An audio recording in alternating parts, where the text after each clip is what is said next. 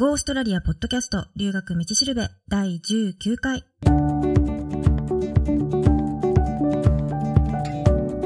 ゴーストラリアポッドキャストの留学道しるべは、オーストラリアも留学も初めてという人のためのポッドキャストで、留学のこと、英語のこと、現地での生活のこと、それから習慣の違いとか、オーストラリア留学に関するいろんなことについてパース在住の留学コンサルタント、ふみがお伝えしていきます。え今日は前回の続きでホームステイを申し込む前に知っておきたいことです。洗濯。これはね、だいたい週に1回まとめて洗うっていう場合がほとんどだと思います。で、自分のね、洗濯は自分でするっていう場合もあれば、ファミリーのとね、一緒にまとめて洗ってくれるっていう場合もあると思うので、それもね、あの、確認しておいた方がいいですね。で自分で選択する場合、洗剤は、まあ、大体ファミリーの家のものを使っていいって言われることが多いと思うんですけど、まあ、場合によっては自分で、あの、買ってくださいって言われる場合もあるかもしれないですね。あと、色物とか、あの、下着とか、そういうのをね、洗う場合、まあ、どういうふうにするのがベストなのかどこにね、押したらいいのかとかいうのは、それもね、ちゃんとファミリーに確認しておいた方がいいですね。で、普通ね、あの、家の中に洗濯物を干すっていうことはしないと思います。日本はね、あの、普通にやるんですけど、家の中には洗濯物は干さないですね。なので、外に干すか、乾燥機を使うかっていう感じになると思います。で、自分の部屋の掃除は自分ですると思うんですけど、ファミリーのまあ、家のね、掃除とか、あるいは庭掃除とか、それから食事がね、済んだ後の片付けとか、そういうのをね、手伝うっていうのも結構大事なことだと思います。で、ファミリーによってはね、もう全然しなくて大丈夫とかいう場合もあると思うんですけど、そう言われても何か手伝おうかってこう、声をかけるっていう、それだけでもね、全然こう違うと思うんですよね。でももちろんその自分がね、忙しい時、試験があるとか、あの、宿題がね、たくさんあるとか、そういうのがあると思うんですけど、そういう時にね、もし何かこう頼まれた場合は、今日はね、こういうことをしなきゃいけないからできないんだけど、いつだったらできるよとか、なんかそういうふうに言えば大丈夫だし、あの自分にね、無理のない範囲で家のお手伝いをするように心がけるっていうのがいいと思います。で、本当家によってね、やり方とか、あの、いろいろ違うと思うので、どうやるのがそのファミリーにとってね、一番いいのかっていうのを確認して、で、その家のね、やり方に合わせてあげるっていうのも大切だと思います。それからお風呂なんですけど、普通は湯船に浸かる、つまりあのバスタブにね、お湯を張るっていうことはしないですね。あの、シャワーが一般的です。で、まあ、シャワーの時間とか5分でとか言われることも少なくないと思うんですけど、まあ、5分を目指して10分以内くらいに収めるように心がけるといいんじゃないかなと思います。長風呂っていうか、まあ、長シャワーっていうんですか？は基本的に現金って思ってた方がいいですね。まあ、オーストラリアの中でも多分、パースは特に慢性水不足っていうこともあるんですけど、家によってはね、お湯がタンク式になってて、そのタンクのお湯を使い切ってしまうと、もう次水しか出てこないんですよね。で、お湯が使えるようになるまでかなり時間がかかるっていうこともあるので、まあ今はね、タンク式の家っていうのはだいぶ少なくなってるとは思うんですけどね。とにかくシャワーは極力短く使うっていうのがマナーだと思ってた方がいいと思います。特になんかこう制限とか言われないからってこうじゃんじゃん使わずにね、やっぱり日頃から節水は心がけてた方がいいと思います。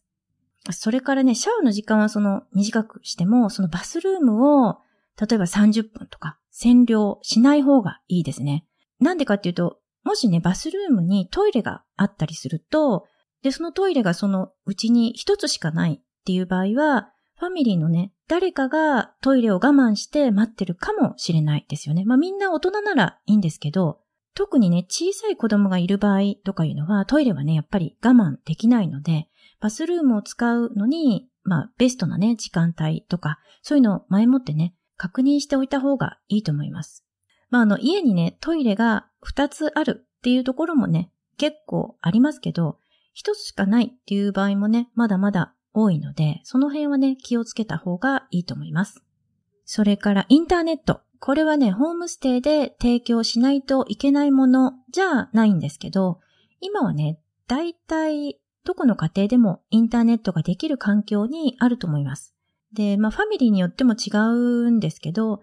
月ごととか週ごととかで、まあ、別料金でね、使わせてもらうっていう場合もあれば、ファミリーの行為で自由にね、使っていいよっていう場合もありますね。で、インターネットを使う上で日本と違う点っていうのは、その月々に使えるデータ容量の制限があるっていうことですかね。なので、その制限を超えると、スピードがね、もうダイヤルアップぐらいのスローになるか、あるいは課金制になってたりするので、その使った分、超過分を支払いするとか、そういう風になってたりするんですよね。なので、まあ、普通、あの、ネットサーフィンとかするぐらいなら全然問題ないとは思うんですけど、動画を見たりとか、スカイプしたりとか、なんかそういうことをね、すると、使えるデータ容量ってすぐになくなってしまうので、ファミリーのインターネットをね、使わせてもらうっていう場合は、その辺気をつけた方がいいですね。まあ本当に全然気にせずにね、使いたいっていう場合は、あの、自分でね、ワイヤレス、まあ日本でいうところの Wi-Fi ですかね。のインターネットに加入してたりする人もいますね。それから電話。これはね、基本的に自分で携帯電話に加入して、で、自分の携帯を使うっていうのが普通ですね。昔はね、あの、学生が携帯を持つっていうことは結構少なかったんですよね。で、ファミリーの家電をね、使わせてもらったりとかすることも結構あったんですよ。でももう今はね、みんな携帯持ってるし、あるいはインターネットでスカイプとかでね、コミュニケーションが取れるようになったので、まあ、ファミリーのね、家電を使うっていうことはもう全然なくなってると思います。それから滞在先には他にホームステイをしている学生っていうのがいる場合もありますね。学生の受け入れはだいたい一つのファミリーで一人か二人、まあ、場合によっては三人とかいう場合もありますね。でもそれ以上の人数だったら、ちょっとホームステイっていうよりはなんか下宿みたいな感じになっちゃうんで、どうかなって思うんですけど、今まで3人を超えて4人以上とかいうところは、私が手配をした中では聞いたことないですね。まあ中にはね、クライアントさんで、まあ前にホームステイで滞在してて、なんか5人とか6人とかいたっていう人もいたので、まあそういうケースももしかしたら、その手配する業者によってはね、出てくるのかもしれないですけどね。まあ普通は1人か2人多くても3人ぐらいって思ってったらいいと思います。で、この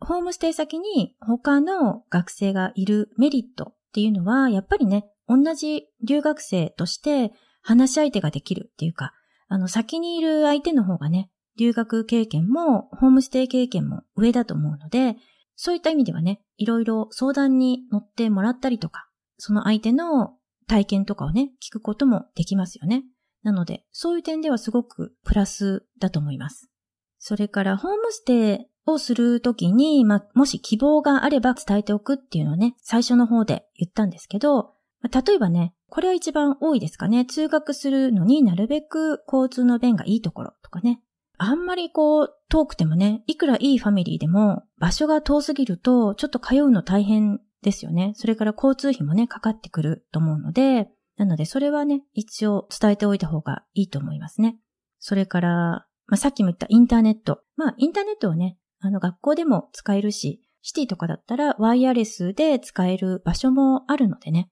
まあそういうのをね、活用するっていうこともできると思うんですけど、まあやっぱり家に帰ってちょっと落ち着いた環境でインターネットやりたいっていう場合もあると思うのでね、もう絶対に欲しいっていう場合は、インターネットが使える家っていう希望を出してた方がいいと思います。で、ホームステイの手配をしてもらうときに、まあ一番大事なことっていうのは、やっぱりその手配業者の信頼度ですよね。まあ、手配してもらうまでわからないっていうこともあるかもしれないんですけど、どういった点が信頼できるのかっていうと、やっぱりその登録ファミリーの選定がね、ちゃんとされてるかどうか。これあの、ホームステイの業者の場合は、だいたい必ずえ無犯罪証明書とかいうのを提出しないといけないんですよね。で、業者はちゃんと家をね、一軒一軒確認して、話を聞いて、で、それで登録になるかならないかっていうのを判断するんですけど、そういうね、選定がちゃんとされてるかどうかっていうことですね。それから、ホームステイを開始して、万が一ね、問題があった時の対応っていうのがもうしっかりしてるかどうか、迅速かどうか、そういう点もすごく重要ですよね。まあ何もなければね、それでいいんですけど、なんかあった時に、本当にどこまで親身に迅速にやってくれるか、それがすごい鍵じゃないですかね。で、ホームステイを始めたら、あの、ファミリーにとっても、学生にとっても、お互いがね、初めてなので、まあ一応、最低2週間くらいはね、様子を見てみると。まあ、もしかすると、その、問題って思ってることが、全然そうじゃなかったりとか、結構ね、これまでいろいろホームステイ、あの、手配をした後に話をね、いろいろ聞くんですけど、勘違いをしてるっていう場合が多いんですよね。なんかこう、文化的な違いっていうか、あの、習慣的な違い、そういうのがまだよくわかってないとか、あるいはその自分がなかなかこう伝えられないから、それがちょっともどかしいというか、その、お互いにちゃんと理解できてないとか、そういうことがね、よくあると思うんですよね。なので、これはなんかちょっとどうなのかなって、こう思ったら、すぐにね、その手配をしてもらったエージェントとか聞くといいと思います。で、その、まだね、問題が小さいうちに、勘違いが大きくならないうちに、これはどういう風なんでしょうかっていう、こういうことがあるんだけどって説明すれば、それに関してね、こうなんじゃないのとか、いろいろね、アドバイスがもらえると思うので、なんかこう、どうかなって思った時には、放っておかずにすぐに聞いてみる。それがいいと思います。今日も留学道しるべのポッドキャストを聞いてくださってどうもありがとうございます。もしね、オーストラリアの留学に関することで何か質問があったり、ポッドキャストの感想とかお便りがあれば、Go オーストラリアポッドキャストのホームページから送ってください。ホームページのアドレスは goaustralia.biz です。ではまた。